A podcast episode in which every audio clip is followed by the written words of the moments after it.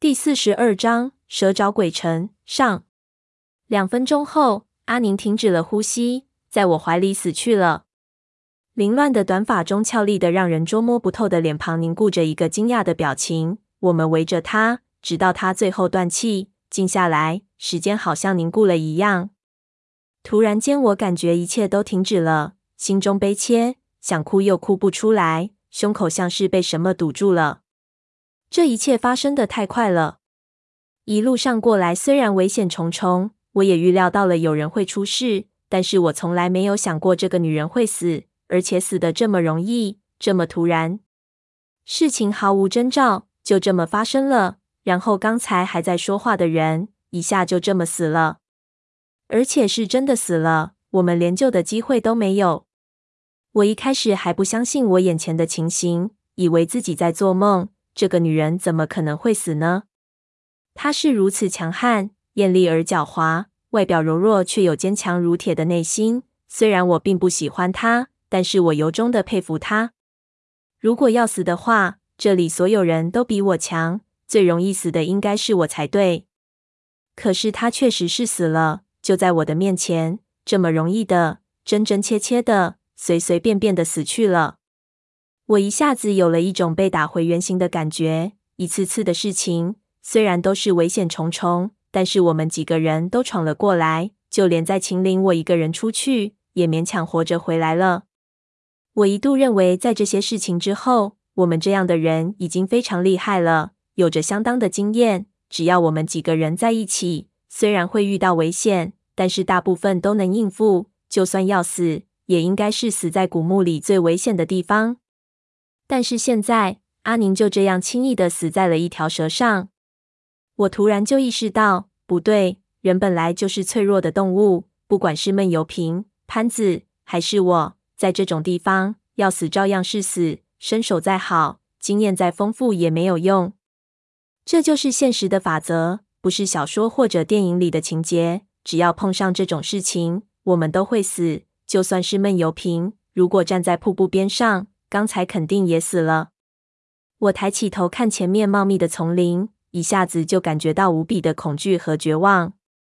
那一瞬间，我简直想拔腿而逃，什么都不管，逃离这个地方。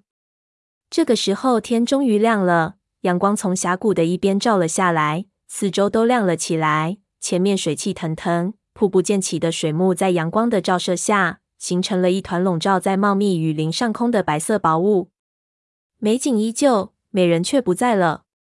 潘子是个看破生死的人。此时虽然也是一脸可惜之色，但是比我们从容多了。只是受了重伤，也说不出太多话来，就对我们道：“这是意外，虽然很突然，我们也必须接受。这里不知道还有没有那种蛇的同类，不宜久留，我们还是走吧，找个干净点的地方再想办法。”我想起闷油瓶刚才杀了那条鸡冠蛇，心中也多了些恻然，转头去看浮在水面上的蛇尸。却发现尸体不见了。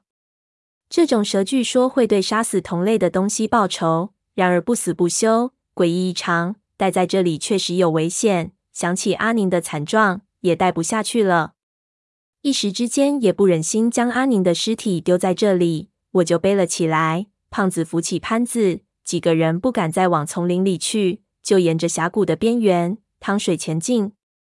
谁都不可能聊天了。胖子也没法唱山歌了，我甚至都不知道为什么还要往前走，脑子里一片空白。深一脚，浅一脚，恍惚的往前走了十几分钟，却一直无法找到干燥的地方让我们休息。日头越来越高，昨夜大雨的凉爽一下就没了，所有人都到达了极限，太累了。一个晚上的奔袭、搏斗、爬树、死亡、逃生，就是铁人也没力气了。更要命的是，随着温度的升高，这里的湿度变得很大。胖子最受不了这个，喘得要命，最后都变成潘子在扶他。正在想着要不要提出来就地休息算了的时候，突然前面的峡谷出现了一个向下的坡度，地上的雨水溪流变得很急，朝着坡下流去。我们小心翼翼地趟着溪流而下，只下到坡度的最下面，就看到峡谷的出口出现在我们面前。